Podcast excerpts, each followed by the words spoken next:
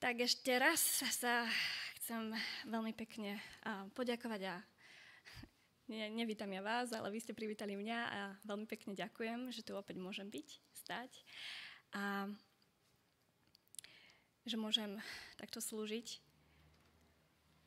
Základný verš, ktorý sme počuli, bol z 1. Janovej 4. kapitoly 18. verša. Pamätáme si ešte, o čom bol? Tak nie len o strachu, nie len o láske, ale o láske a strachu. Chcela by som, to posuniem, pardon.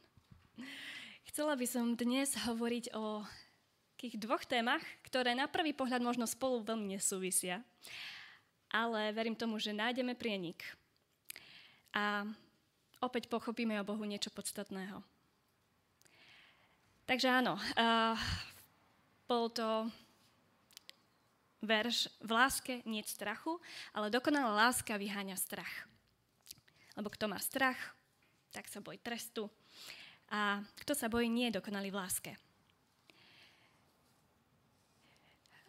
Mohol by sa prihlásiť niekto, kto nemá strach vôbec ničoho? Nevidím žiadne ruky, takže predpokladám, že každý z nás nejaký ten strach prežíva Všetci sa niečoho bojíme. Skúste mi tak povedať, čoho sa tak bojíte vy. Čo vám, z čoho máte strach? Dobre, zubár. Z čoho zvyknete mať strach? Ano?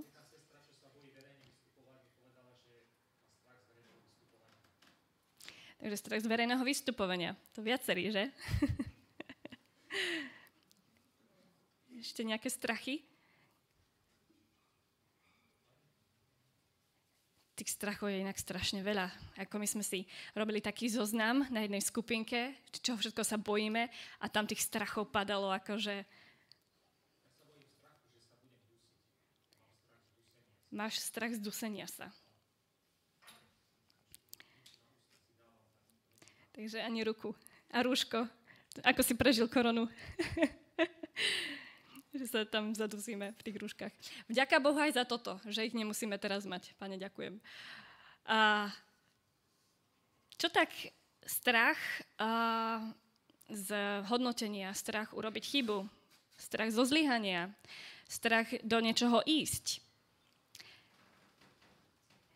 A máte nejaké strachy, alebo ste prežili nejaké strachy možno ohľadom svojej viery? Aké najčastejšie, alebo s čím ste možno zápasili? Strach, či je to pravda, to, čomu verím, v čom som. Ešte nejaké strachy?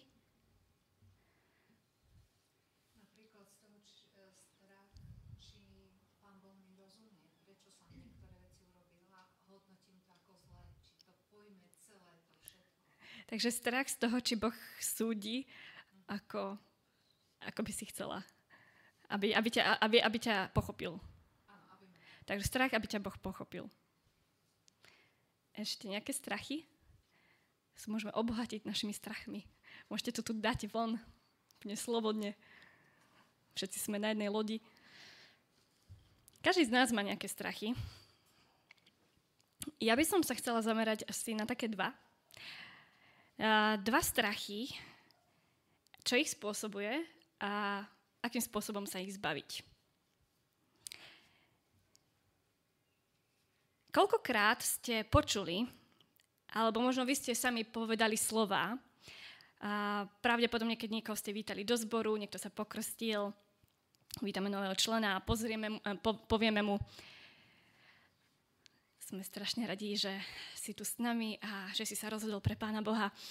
A viete, život, v živote ťa ľudia sklamú, my ťa môžeme sklamať, ale Boh ťa nikdy nesklame. Nepozeraj sa na mňa, nepozeraj sa na nás, pozeraj sa na Pána Boha. Počuli ste to už? Povedali ste to už? Súhlasíte s tým? No, Ľudia ťa sklamú, ale on nikdy. A prečo tie slova hovoríme? Na tým sme sa zamýšľali. Prečo ich povieme? Lebo sa poznáme. Prečo ešte? K čomu to vedie, že sa poznáme? Ako ja sa poznám, tak ti poviem, že spoliehaj sa na Boha. Lebo v čo? Lebo nie sme dokonali. A tým pádom robíme chyby a tým pádom sa bojíme, že na základe našej chyby tak ten druhý môže tiež zlyhať a my budeme za to zodpovední. Takže sa bojíme nezodpovednosť za vlastné chyby a za vlastné zlyhania. A to, čo hovoríme a čo vlastne táto veta, ktorú zvyknem hovoriť, je v podstate aj pravdivá. A aj Apoštol Pavol hovorí napríklad v liste Efezanom 5, 1 až 2. Napodobňujte Boha, ako milované deti a žite v láske, ako aj Kristus miloval nás a vydal samého seba ako dar a obetu Bohu príjemnej vône. Takže áno, Apoštol Pavel takisto uh, odkazuje, pozrite sa na Boha, napodobňujte Boha. Ale Apoštol Pavel sa nebojí napísať aj iné slova. Aby som bola rada, keby ste otvorili svoje Biblie a mohli sa prihlásiť, že komu môžem dať nejaký ten veršik na vyhľadanie. 1. Korintianom 11.1. Kto si môže zobrať tento verš? Dobre, tak 1. Korintianom 11.1. Ďalší Filipenom 3.17. Kto mi nájde Filipenom 3.17? Kto mi nájde Filipenom 3.17? Dobre, mám tu Filipenom 3.17 vpredu. Už bolo skoro. A ešte ti dám tam vzadu. Um, 1. Tesalonickým 1, 6, 7. Hej. 1. Tesalonickým 1, 6, 7. Dobre, tak čo hovorí 1. Korintianom 11, 1?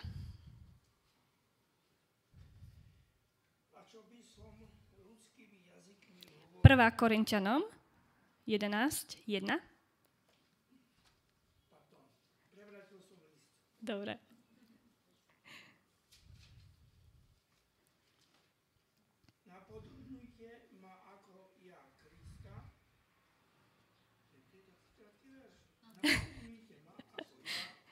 Áno, alebo napodobňujte ma, ako ja napodobňujem Krista. Filipenom 3.17.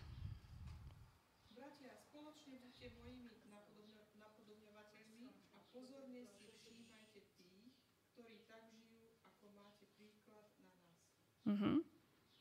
Takže tam hovorí, napodobňujete bratia, ak ste nepočuli vzadu, tak tam bolo, že spoločne ma napodobňujte a všímajte si tých, ktorí žijú tak, ako máte príklad v nás.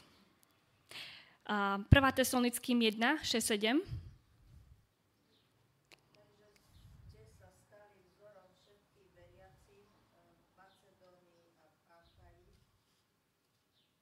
No, 6, 6, 7.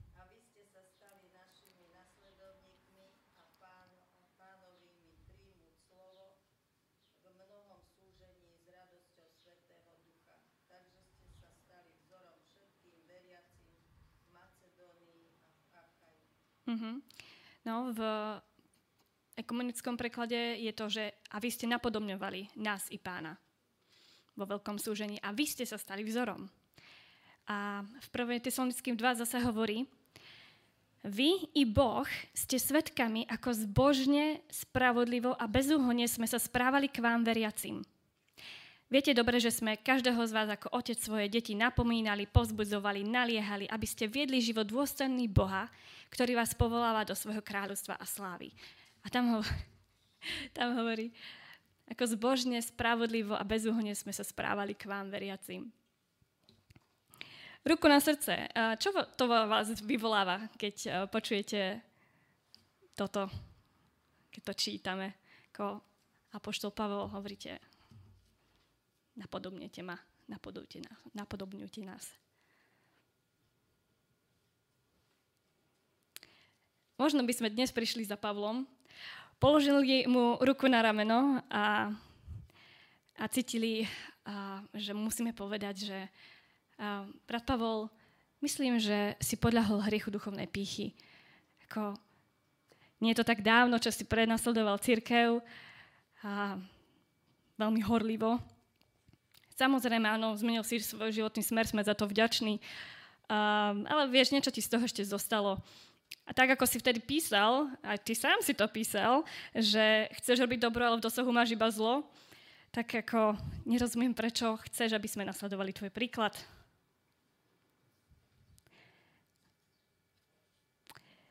Pavol sa nebál ísť príkladom. Nebal sa vyzývať ľudí, aby ho nasledovali. Prečo? Prečo sa on nebal ísť príkladom? Ponúkajú sa také dve odpovede. Tak buď možno ich viac, skresujeme to na dve. Buď je to chvastúň a duchom, trpiaci duchovnou pýchou a neschopný seba reflexie, alebo, alebo pochopil o Bohu niečo, čo my sme zatiaľ nepochopili alebo nechápeme. My sa tie slova, ktoré hovoríme, snažíme zaobaliť tak do pokory, pretože áno, ako sme hovorili, uvedomujeme si, že robíme chyby a uvedomujeme si, že nie sme dokonali a nechceme teda prevzať tú zodpovednosť za niekoho zlyhanie. A to preto, lebo máme predstavu, že nasledovania hodný príklad, vzor, tak ten je bezchybný. Nerobí chyby. Je dokonalý. Teda podľa nášho meritok a chápania. No viete, či sa nám to už páči alebo nie, tí noví ľudia, tí budú potrebovať vzory. Tí budú potrebovať niekoho nasledovať. A tí nás budú pozorovať, či sa nám to páči alebo nie. To, že im povieme, že nepozeraj na mňa, neznamená, že nás nebudú pozerať. Potrebujú vzory, ktorých sa môžu držať, od ktorých sa môžu učiť. A dajme tomu, že sa učíte korčulovať na klzisku. Neviem, kto z vás vie korčulovať. Ja neviem, ja sa to učím za každým znova vždy, keď sa tam za pár rokov dostanem. Takže mantinel najlepší kamarát. A mantinely predstavujú nejakú stabilitu. Ale ako sa učíme? Učíme sa pozorovaním. Učíme sa, pozerám, ako to im ide. Ako, ako nakľňa uh, tie nohy, alebo ako dáva tie korčule, ako to, že sa udrží. Ako to, že nespadne. Alebo keď spadne, wow, ako rýchlo sa zodvihol, ide ďalej. A vidíme, že ten pád ho nejak neodradil. A ani nás neodrádza. Ako chceme sa to naučiť. A najlepšie je však, najlepšie, nielen pozorovaním, ale najlepšie, keď vás niekto chytí za tú ruku. Niekto, kto vie korčulovať a ide spolu s vami pomaly a ukazuje, vysvetľuje vám, ako to robiť. Isté, môže vám dať za príklad krasokorčuliara alebo hokejistu profesionálneho, ale vám ten príklad je na nič. A vy by ste potrebovali, aby bol s vami. Pre vás je ten príklad vzdialený. Vy potrebujete toho priateľa ktorý to vie. No a to, že to vie, to neznamená samozrejme, že sa nič nestane a že nespadnete. Alebo že nespadne on, alebo nespadnete spolu. Ale je to zárkou toho, že nezostanete tam a nevzdáte to, ale idete znova. Tento príklad má možno nejaké medzery, pretože nejde o väčší život a nejde o vieru, ale viete, o čo takisto nejde? Nede o dokonalosť v zmysle perfekcionizmu, perfektnosti, bezchybnosti. Inak, inak by Apoštol Pavol nemohol v Hebrejom dať za príklad ľudí, o ktorých vieme, že robili chyby. A on ich dáva ako hrdinou viery, za príklad ako hrdinou viery. A vieme, aké sú tam mená. Abraham, Jakob, celý izraelský národ. Potom také osoby tam spomenie ako Barak. Barak. Samson, David. Prečo ich tam dáva za príklad? Pretože, pretože ich príbeh nekončí pri ich zlyhaní. To nie je celý ich príbeh. A on vedel, on vedel, že uh, nikto z týchto ľudí by sa nemohol spoliehať na vlastné zásluhy. A každý jeden naozaj musel zavisieť na viere Boha. Tak ich odkazuje na vieru. Preto sú hrdinami viery, pretože vedia, že to nie je o nich, ale je to o Bohu. Tak čo tak, ak tí noví ľudia potrebujú príklad v nás, ale nie taký ten dokonalý, že bez chyby a nikdy neurobia chybu, ale potrebujú vedieť, že ísť s pánom neznamená život eh, bez zlyhaní, ale žiť ho s odvahou. Že na to nie sme sami a že nás Pán Boh nezavrhuje po jednej chybe.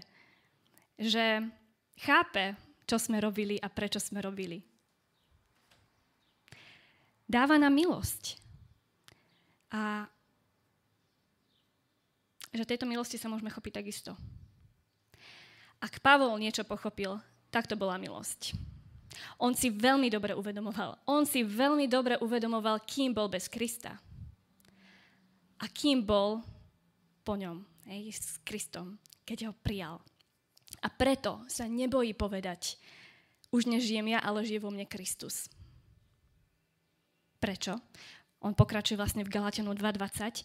A život, ktorý teraz žijem v tele, žijem vo viere v Božieho Syna, ktorý ma miloval a vydal samého seba za mňa. Nemali by sme aj my odvážne povedať tie slova? Nasleduj môj príklad, napodobňuj ma. Spolu to zvládneme. Kde nabrať tú odvahu? Kde ju vziať? Kde ju vziať, keď nám svedomie pripomína naše zlyhania? Že nie sme dokonalí. A čo si to o sebe vôbec myslíš? v 1. Jánovej 3. kapitole od 19. do 24. verša budem čítať. Podľa toho spoznáme, že sme z pravdy a upokojíme si pre ním srdce, lebo ak nás srdce obvinuje, Boh je väčší ako naše srdce a vie všetko. Milovaný, ak nás srdce neobvinuje, máme istotu v Bohu a o čokoľvek prosíme, dostaneme od Neho, lebo zachováme, je, zachovávame Jeho prikázania a robíme, čo sa Mu páči. A to je Jeho prikázanie, aby sme verili v meno v Jeho Syna Ježiša Krista a milovali sa navzájom, ako nám prikázal. Kto zachováva Jeho prikázania, ostáva v Bohu a Boh v ňom. A že zostáva v nás, poznávame prostredníctvom ducha, ktorého nám dal. Len tieto slova by sa dali rozobrať. A Hej, podľa toho poznáme, že sme spravili a upokojíme si to srdce. To srdce, ktoré nás obvinuje. Hej, nie si dokonalý, robíš chyby. A kto vie, ako to s tebou bude. Boh je väčší ako naše srdce. Boh je väčší ako naše srdce a On vie všetko. No a kde brať tú istotu? V ňom veriť v syna a milovať sa navzájom. V Rímanom 8.1 hovorí, a tak teraz už nie je žiadne odsúdenie pre tých, čo sú v Kristovi Ježišovi. Takže keď sme na súde, tak najskôr musí byť znesené obvinenie a potom prebieha súd a nastane odsúdenie. A krásne na tom je, že sa dostaneme do tej, tej prvej fázy. To srdce nás obviní, ale Boh je väčší. A neodsúdi nás. Pretože sme v Ježišovi Kristovi. A to hovorí aj Ježiš Kristus v Janovi 15, 15. Eh, kapitole. Hej, zostaňte vo mne vo vás. A kto zostáva vo mne v ňom prináša veľa ovocia, bezo mňa nemôžete nič urobiť. Bezo mňa nemôžete nič urobiť. A to ovocie, alebo ten vinný kmeň, alebo ovocný strom, on sa nejde extra snažiť robiť dobré skutky, alebo nejde sa snažiť, že ah, teraz prinesem veľa ovocia. Má tu záhradka, že on proste je, tá, tá vetva je napojená na, na, na kmeň a kmeň na koreň, hej. A je to prirodzený výsledok, že sú jeden v druhom. Prirodzený výsledok. Potrebujeme sa prestať teda zameriavať na seba a naozaj sa potrebujeme zameriať na Krista. Inak budeme mať pocit, že je to o našom výkone, ktorý podávame. A ak ho nepodávame, tak naše srdce, naše svedomie nám to dá zožrať. Odsúdi nás. Že budeme zlým príkladom. Ale čítali sme, že Boh je väčší. Skúsme si teda úvodný verš v Janovi, 1. Eh, Janova 4. kapitola, 18. verš, prečítať trochu v kontexte predchádzajúcich veršov a budem čítať od 15. verša. Čítame. Kto vyznáva, že Ježíš, kto vyznáva, že Ježíš je Boží syn, v tom ostáva Boh a on ostáva v Bohu. A my sme poznali a uverili v lásku, ktorú má Boh k nám. Boh je láska a kto ostáva v láske, ostáva v Bohu a Boh ostáva v ňom. Láska medzi nami dosiahla dokonalosť v tom, že máme dôveru v deň súdu. Veď aký je On, taký sme aj my na tomto svete. V láske nie strachu, ale dokonalá láska vyháňa strach. Lebo kto má strach, bojí sa trestu. A kto sa bojí, nie je dokonalý v láske. Takže opäť máme tam vieru v Ježiša Krista. Vyznávame, že je to Boží syn, a kto vyznáva, ostáva v Bohu a on, on v ňom. A potom, kto je boh, boh je láska a kto ostáva v láske, ostáva v Bohu a Boh ostáva v ňom. My potrebujeme poznať a uveriť tej láske. Takže, ešte raz, čo potrebujem urobiť? Prestať sa zamerať na seba, dvihnúť zrak a pozrieť na Krista. pretože je to v prvom rade jeho. A jeho milosť, jeho zásluhy. A ja sa musím spoliať na jeho lásku. A keď to hovorím, vlastne tie úvodné slova sú pravdivé, ale keď to hovorím, tak ja tomu druhému človeku ja si musím uvedomiť, že to isté platí pre mňa. Že sa to týka aj mňa. Jeho milosť a láska sa týka aj mňa. A teda ísť príkladom neznamená žiť bezchybný život. Áno? Ale držať za ruku niekoho, kto sa len učí korčulovať. Zatiaľ, čo máme pred očami ten náš vzor krasokorčuliara. A ja ostávam vlastne v tom Janovi 1. Uh, Jani, 1. Janova 4. A plynulo prejdem do toho druhého strachu, pretože asi sa vás znova opýtam nejakú osobnú otázku. Kto z vás prežíval alebo prežíva ako kresťan? Strach z toho, že sa nedostane do neba. Alebo že a, nakoniec nebude zachránený, že stratí ten väčší život. Že nebude verný, že nás, keď nastanú skúšky a problémy. Má odvahu niekto zvihnúť ruku? Že máte ten strach? Prichádzajú chvíľa, že? Alebo možno naopak poviem tú otázku. Kto z vás je istý, že v Božom kráľstve bude a teší sa na to? Dobre. Kto z vás má pevnú dôveru v deň súdu? Pevnú dôveru v deň súdu, ako sme o nej čítali. My tam čítame, že kto sa bojí, nie je dokonalý v láske. Nečítame tam, ako Respektíve, ja som sa zabudla spýtať, prečo, hej? Prečo máme ten strach? Opäť. To bude podobné ako pri tom prvom, že? Bojím sa, že zlyhám. Že niečo spravím, čo ma pripraví o ten väčší život. No lenže tam čítame, že kto sa bojí, nie je dokonalý v láske. Nečítame tam, že kto sa bojí, nie je dokonalý v skutkoch, kto sa bojí, nie je dokonalý v správaní a v zbožnosti, ale v láske. A čo to znamená? Že ide o vzťah. Koľký z vás žijete v nejakom vzťahu? Sme stvorení pre vzťahy, ja hovorím akýkoľvek vzťah, takže predpokladám, že keby ste chceli, tak všetci zdvihnite ruky, ale aby to nebol veľký vietor, tak nechajte ich dole.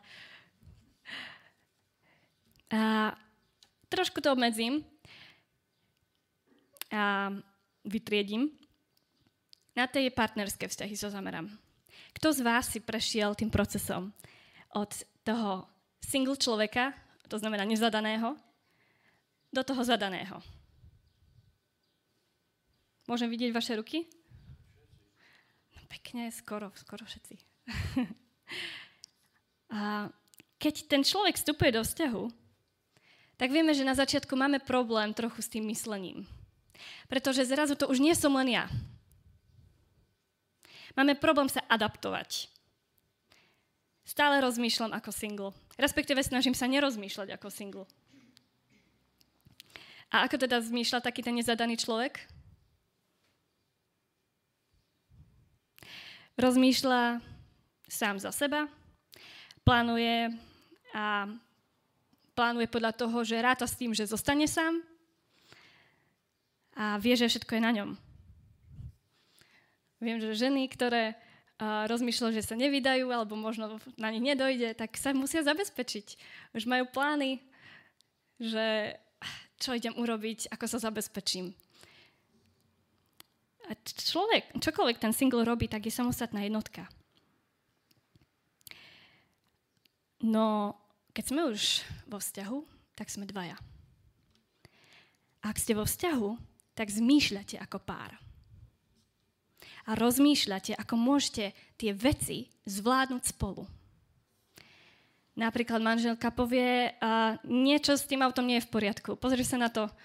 A muž, jasné, vybavené. Muž príde za ženou, prosím ťa, mohla by si mi zašiť uh, tieto nohavice alebo košelu. Áno, áno, postará sa o to.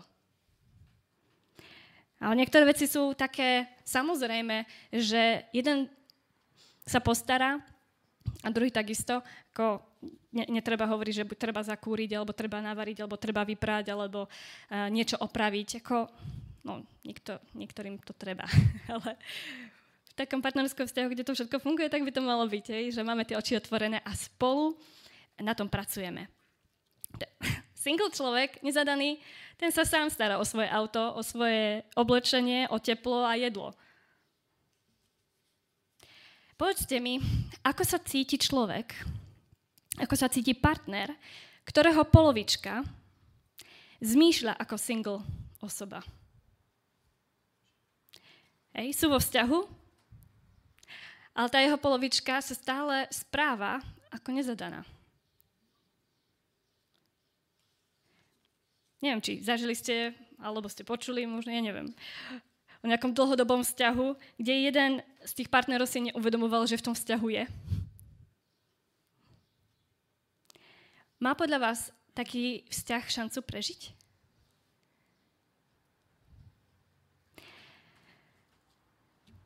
Mnoho veriacich. Mnoho veriacich žije v dlhodobom vzťahu s Kristom, zatiaľ čo majú stále zmýšľanie single osoby.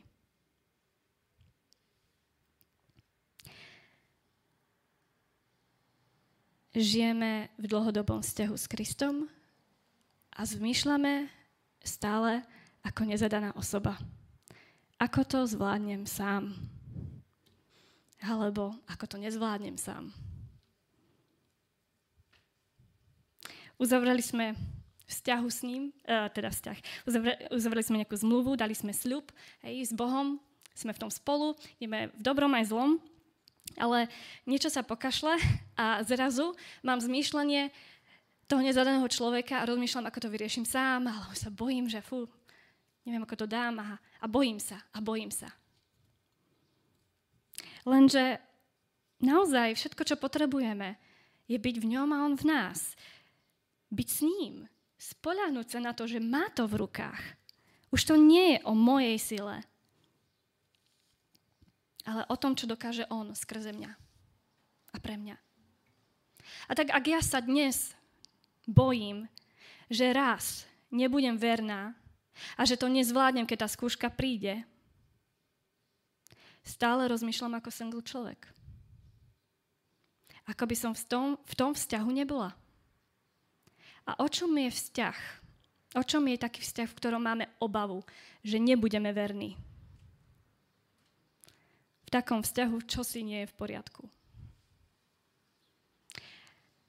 Ukazuje, že svojho partnera skutočne nepoznám a teda ho nemilujem. ak sa stále, ak sa stále spolieham na svoje zásluhy, vyjadruje to, že to, čo urobím ja, môže ovplyvniť nejakým spôsobom dedičstvo, ktoré mi bolo zasľúbené. Bolo zasľúbené. Lenže si uvedomujeme, že tak ako dieťa nemôže nič urobiť preto, aby a, mohlo získať to dedičstvo vlastnými skutkami, ale proste nesie meno svojho rodiča, to je všetko, tak takisto ani my nemôžeme urobiť nič preto, aby sme získali väčší život, Božie kráľovstvo, ako by sme ho mohli dosiahnuť.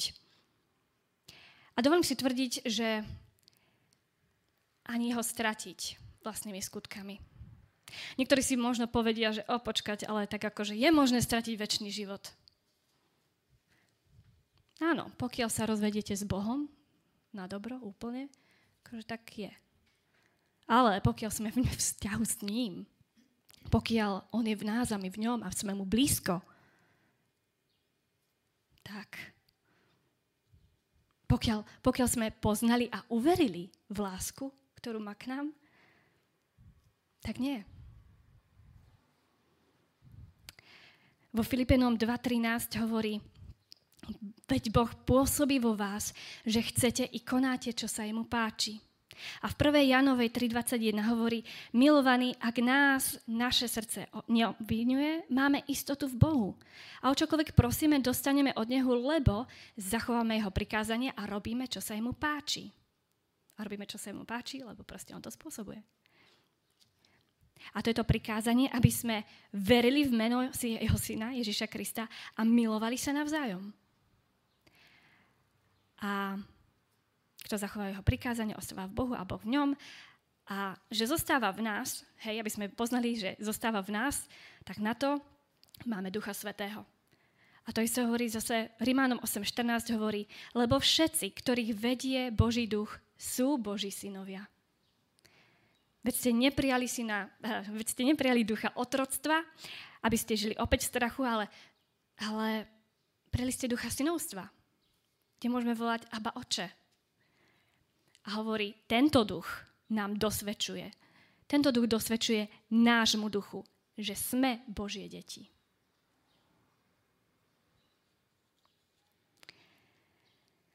A tak,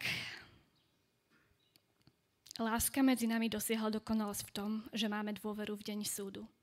Veď aký je on, taký sme aj my na tomto svete. V láske nie strachu, ale dokonalá láska vyháňa strach. Nemáme strach. Strach z vlastného zlyhania. Pretože áno, pravdepodobne príde. Ale naše zlyhanie nie je celý náš príbeh. A rovnako ako hrdinovia viery, aj my sa môžeme upínať vierou na Ježiša Krista a na jeho lásku. A tá by sa mala prejaviť zase tou láskou k blížnym. Nemáme strach z budúcnosti, že niečo nezvládnem, Nemáme zmýšľanie single človeka, keď sme už vo vzťahu s Bohom, lebo On sa stará. A rátajme s tým, že sa stará. Dnes, i zajtra, i v budúcnosti. Rátajme s ním v našom živote. Ostávajme s tým, nech on ostáva v nás. Ak nás naše srdce obvinuje, Boh je väčší ako naše srdce. Už nie je žiadne odsúdenie pre tých, čo sú Ježišovi Kristovi tak nám prajem, aby sme na toto naozaj pamätali.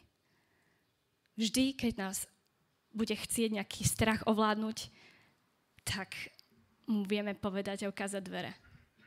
Pretože vieme, komu sme uverili. Poznali sme lásku. Amen.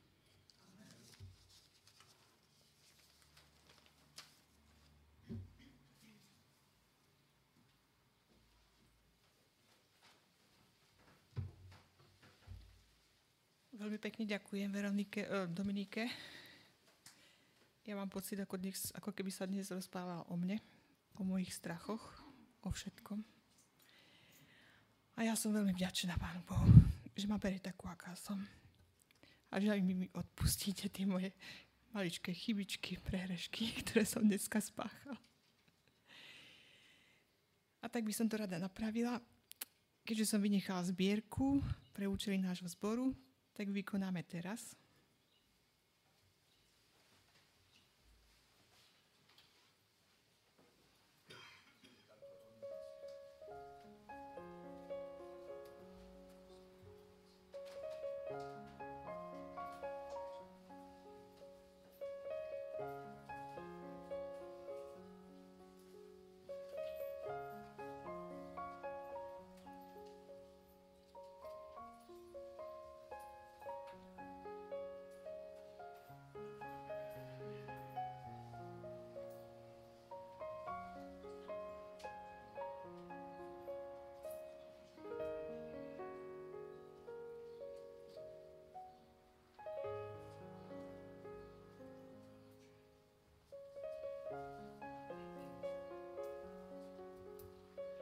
Ďakujem vám veľmi pekne za vaše ochotné srdcia, za vaše ochotné dary. A teraz na záver ešte by sme zaspievali pieseň. Pripravte si spevníky. Bude to pieseň číslo 226.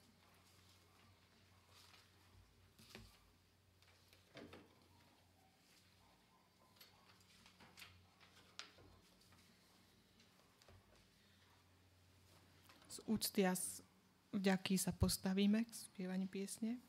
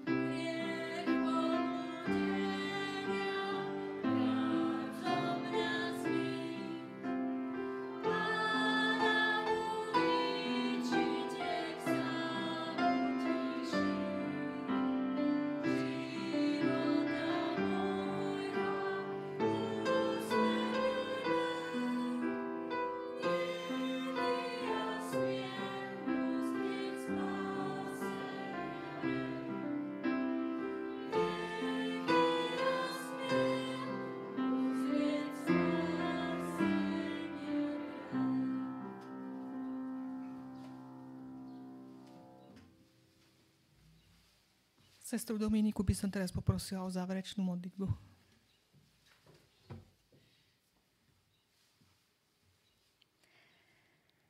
Milovaný nebeský Otecko, chceme sa ti poďakovať a chváliť ťa a ďakovať. A Pane, Ty nás neustále potešuješ. Nestačí, že si poslal svojho syna Ježiša Krista a že zomrel za to, aby si nás mohol ospravedlniť, aby sme raz s Tebou mohli byť v nebeskom kráľovstve, ktoré si nám zasľúbil, len vďaka tomu, že tomu uveríme. Pane, nech sa Tvoja láska rozlieva v našich srdciach. Ale Ty robíš viac. Ty sa staráš neustále. Ty vieš všetko, čo potrebujeme na ten ktorý deň.